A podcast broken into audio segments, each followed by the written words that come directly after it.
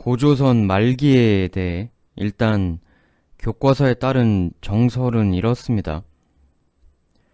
대동강유역 중심으로 고조선이 한창 잘 나가고 있었는데 중국에서 진나라가 한나라로 바뀌는 그 혼란 시기에 어, 전란을 피해 많은 사람들이 고조선으로 유입이 됩니다.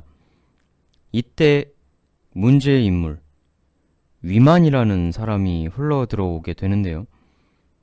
당시 고조선의 왕이 준왕인데 이 위만한테 상당히 잘해줍니다. 고조선 서쪽 지역의 땅 100리 정도를 떼어주고 거기서 고조선의 서부 전선을 지켜라 이렇게 하는데요. 근데 이 위만이 서부 전선을 지키긴커녕 힘을 키워서 오히려 준왕의 뒤통수를 제대로 때립니다. 기원전 194년에 쿠데타를 일으키는데요. 준왕은 비참하게 패주하고 손님이었던 위만이 고조선을 꿀꺽 차지하게 됩니다. 이후 위만은 한나라의 철기 기술을 적극 받아들여 힘을 키우고 한반도 북부를 완전히 장악을 하게 되죠. 여기를 장악하면 좋은 게 뭐냐? 한반도 남부, 그리고 일본, 이런 쪽하고 중국 한나라 사이의 무역을 장악하게 되죠. 이를 통해 고조선은 막대한 부를 축적하게 됩니다. 그래서 이 위만 이후 조선을 무려 위만조선이라는 이름으로 부르게 되는데요. 우리가 위만조선 이런 표현을 많이 볼 수가 있는데 근데 이걸 명칭을 설사 이 위만이가 정권을 탈환해서 왕이 됐다고 할지라도 꼭 그 나라 명칭을 위만조선 이런 식으로 정할 필요가 있었는지 우리가 조선을 이성계가 만들었다고 성계조선 이렇게는 안 부르잖아요. 근데 꼭 그걸 위만이라는 사람 이름을 갖다 붙여서 위만조선 이렇게 불러야 하는지 좀 그렇습니다. 여튼 이 위만이 차지한 조선은 한동안 잘 나가게 되는데 당연히 중간에서 무역하는 거 틀어주고 돈을 쪽쪽 빨아먹으니까 그 무역을 하는 한쪽 당사자인 한나라는 기분이 나쁠 수밖엔 없죠. 이에 몹시 안 입고 왔던 한나라는 고조선에 공격을 감행합니다. 대부분 전쟁이 요즘도 그렇지만 그 이렇게 이권이 개입되니까는 전쟁이 발발을 하는 거죠. 특히 예전엔 이렇게 그 무역 독점권, 무역 루트 요걸 둘러싼 그 지리적 거점 확보하기 위한 전쟁이 역사에서 전쟁이 벌어지는 18번 레파토리 중에 하나죠. 위만의 손자 우거왕 때 한나라가 침공을 하는데 이때 한나라가 수륙 양쪽으로 침공을 합니다. 근데 위만 손자 우거왕이 시원하게 격파합니다. 만주 일대 우리 민족과 중국의 치열한 공방전의 그 역사 대서사시가 본격적으로 시작이 되는 거죠. 근데 한번 한나라가 거하게 데이고 나서 고조선하고 평화협정 체결을 시도를 하는데요. 이게 결렬됩니다. 이후 한나라는 다시 한번 제대로 작정하고 몰려오는데요. 아주 치열한 전투가 벌어집니다. 고조선의 수도 왕검성에서 공방을 벌이는데 무려 1년간 치열하게 고조선은 저항을 합니다. 그러나 끝내는 함락이 되고 고조선은 멸망을 하죠. 한나라는 낭랑을 비롯한 한사군을 그 지역에 설치하게 되었다. 이게 정론으로 되어 있는 스토리인데요. 뭐 일단 우리들 입장에서는 씁쓸한 스토리죠. 특히 위만. 위만 이게 대체 뭐하는 인간이냐. 무려 나라 이름 국호 앞에 자기 이름을 붙여서 위만조선 이렇게 역사에 기록될 정도인데 참 우리나라 사람 입장에선 딱히 외우고 싶지 않은 이름이지만 어쩔 수 없이 외워야 하죠. 위만.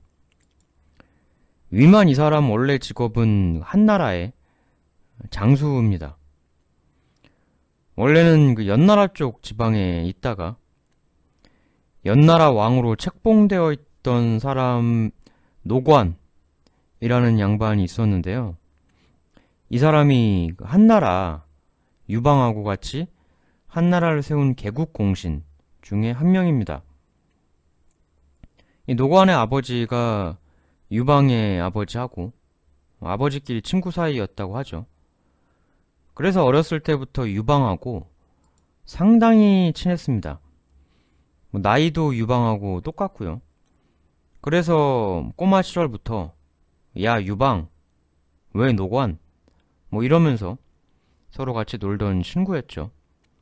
나중에 이제 유방이 천하쟁탈전에 뛰어드니까 친구인 노관도 유방군의 합세해서 같이 일을 도웁니다. 친구 따라 강남 간 거죠. 유방이 출세하고서도 한동안 서로의 그 거처를 그냥 왔다 갔다 할 정도의 사이였다고 하니까 굉장한 친분이죠. 유방이 숱한 위기를 듣고 끝내 항우를 쳐 부수고 천화를 틀어쥐자 노관도 이제 한자리 해야죠. 연나라 땅을 떼어받고 연왕이 됩니다. 엄청난 출세죠. 근데 이게 진짜 친구 잘 만나서 출세한 게 원래는 노관이 공적이 별로 없어서 연왕에 봉해질 레벨이 아니었거든요. 근데 그 노관 이전에 그 영원왕 자리에 있던 사람이 있는데 하필 이 양반이 유방한테 반란을 일으킵니다. 그래서 유방은 그 원래 있던 연왕을 토벌하고 나서 이제 새로운 사람을 앉혀야 되는데 뭐 기존 사람이 반란도 일으켰고 하니까 믿을 만한 어릴 때부터의 중마고 친구를 사실은 별 공적도 없는데 그냥 갖다 앉혀버립니다. 근데 이 노관도 나중에 연왕이 되고 나서 유방의 뒤통수를 때리죠. 근데 이 유방의 부하들이 자꾸 나중에 유방 뒤통수를 때리는 거를 그 사람들만 욕할 것도 아닌 게, 그, 잘 아시겠지만, 한나라가 이제 건국되고, 천하통일한 이후에 이 개국 공신들에 대한 숙청이 하나의 트렌드였잖아요. 뭐 유명한 한신도 그렇고, 공신들 말로가 대부분 비참했죠. 미리 낌새 차리고 싹 빠져버린 장량 정도만 살고. 그래서 당시에 이제 어차피 숙청당할 거 반란이나 일으키자. 이런 케이스가 있는데, 노관도 약간 그런 그 트렌드에 좀 엮여 들어간 어, 케이스입니다. 유방이 즉위하고 11년이 지났을 때 진희라는 사람이 유방한테 반란을 일으킵니다. 그러니까 유방이 야 노관 진희를 공격해라 이렇게 하죠.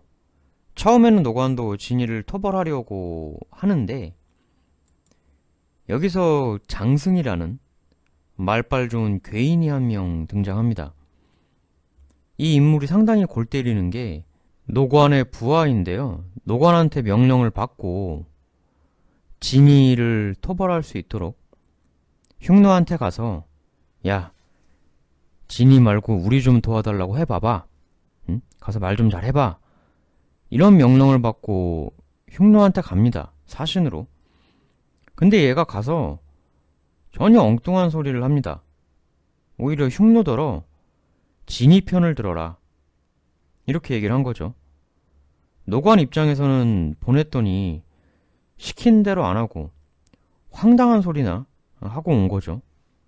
그러니까 노관이 이제 너무 어처구니가 없어가지고 처음엔 그 장승을 죽여버리려고 했죠. 근데 장승이가 노관한테 아, 저 일단 제 얘기 좀 들어보시죠. 이러면서 어, 썰을 막 풀기 시작합니다. 그 푸른 썰이 요약하면 노관 당신도 왕인데 괜히 진이 토벌하느라 힘 빼지 말고 차라리 한나라랑 진이랑 피 터지게 싸워서 서로 약해지면 노관 당신한테 좋은 거 아니냐. 연나라 왕인데 뭐하러 남들 싸움에 끼어서 당신 힘 빼냐. 대략 이런 거였거든요. 근데 사실 이게 이기적 차원에서는 맞는 얘기죠. 논리적으로는 맞는 얘기고. 그래서 그 노관이가 장승의 이 썰 여기 혹해서 유방의 명령에도 불구하고 진이 토벌에 참전하지 않습니다. 그리고 몰래 사신을 보내서 진이랑 밀약을 맺게 됩니다. 근데 멍청한 게 이게 안 들킬 거라고 생각을 하고 한 짓일 텐데 당연히 들키죠. 진이의 부하 한 명이 나중에 유방한테 망명을 하는데요. 거기서 노관의 이런 이중 플레이를 폭로해 버립니다. 유방은 뭐 어처구니가 없죠. 이 얘기를 듣고 노관한테 야 노관 너 좀 나한테 한번 와봐. 우리 얘기 좀 하지? 이렇게 부릅니다. 근데 유방이 갑자기 부르니까 노관은 아 걸렸다. 망했다. 이렇게 돼서 안 갑니다. 그리고 아 제가 요새 좀 몸이 좀 너무 안 좋아가지고요. 뭐 이러면서 병을 핑계대고 유방의 호출을 계속적으로 씹어버립니다. 사실은 뭐 당연히 갈 수가 없죠. 가면은 그냥 모가지가 잘릴 수가 있는데.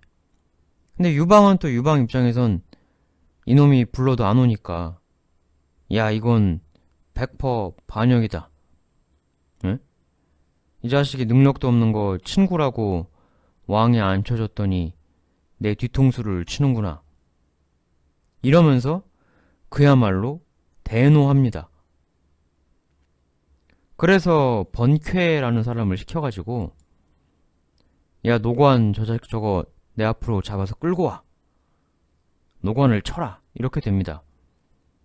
뭐 반란을 일으켰던 진이는 죽었고요. 패해서.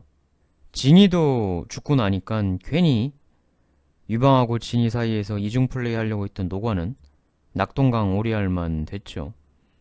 이때부터 노관은 그야말로 전전긍긍하는 나날을 보냅니다. 당시 이제 유방이 와병 중이었는데요. 그래서 노관은 어, 유방의 병이 나으면 내가 신이 유방한테 가보겠다. 가서 내가 설명하겠다. 이렇게 말하면서 계속 뻗팅깁니다. 근데 유방의 병이 나으면 몰랐는데 그냥 죽어요, 유방이. 근데 그 유방의 와이프가 다들 아시지만 이 성질이 보통이 아닌 사람이잖아요. 특히 그 유방 와이프가 공신들 숙청하는 거 있어서는 뭐 앞장섰던 인물이었기 때문에 오직 친구인 유방 하나만 믿고 출세가도를 달려온 노관은 유방의 죽음 소식을 듣고 이제 뭐 그나마 얘기해 볼 친구도 없어진 거니까 아 이제 다 끝이다 이러면서 피눈물을 뿌리며 살기 위해 흉노로 망명을 합니다. 이 당시 흉노의 리더가 그, 그 유명한 묵특인데요. 유방을 거의 죽일 뻔한 흉노의 아주 강력한 리더였습니다. 이 묵특한테 가서 어, 노관이 의탁을 하게 되죠. 이게 이른바 그 노관 사태의 개요인데요. 이 노관의 부하였던 위만이라는 작자가 노관 사태 때, 이 혼란기 때 약 천여 명 정도를 이끌고 고조선으로 망명을 옵니다. 그러니까 노관은 흉노로 가고 어, 위만은 고조선으로 망명을 간 거죠. 이때 위만은 고조선 준왕한테 가가지고 왕이시여 제가 고조선의 서쪽을 지키는 든든한 장수가 되겠나이다. 이렇게 청하게 되고 순진한 준왕은 덜컥 믿고 직책을 줘서 그래 한번 잘 지켜보거라 이렇게 합니다. 근데 이제 후에 위만이 반란을 일으켜서 준왕의 뒤통수를 제대로 치죠. 그리고는 자기가 왕위에 오릅니다. 그러니까 이게 완전 나비 효과인 게 노관이 괜히 쓸데없는 그 잔머리 양다리만 안건철 써도 장승이라는 놈의 새치어에 말려서 괜한 짓만 안 했어도 어, 위만이 조선으로 와서 왕이 되진 않았겠죠. 그러니까 이 그 장승이란 놈이 어, 화근이 되었습니다.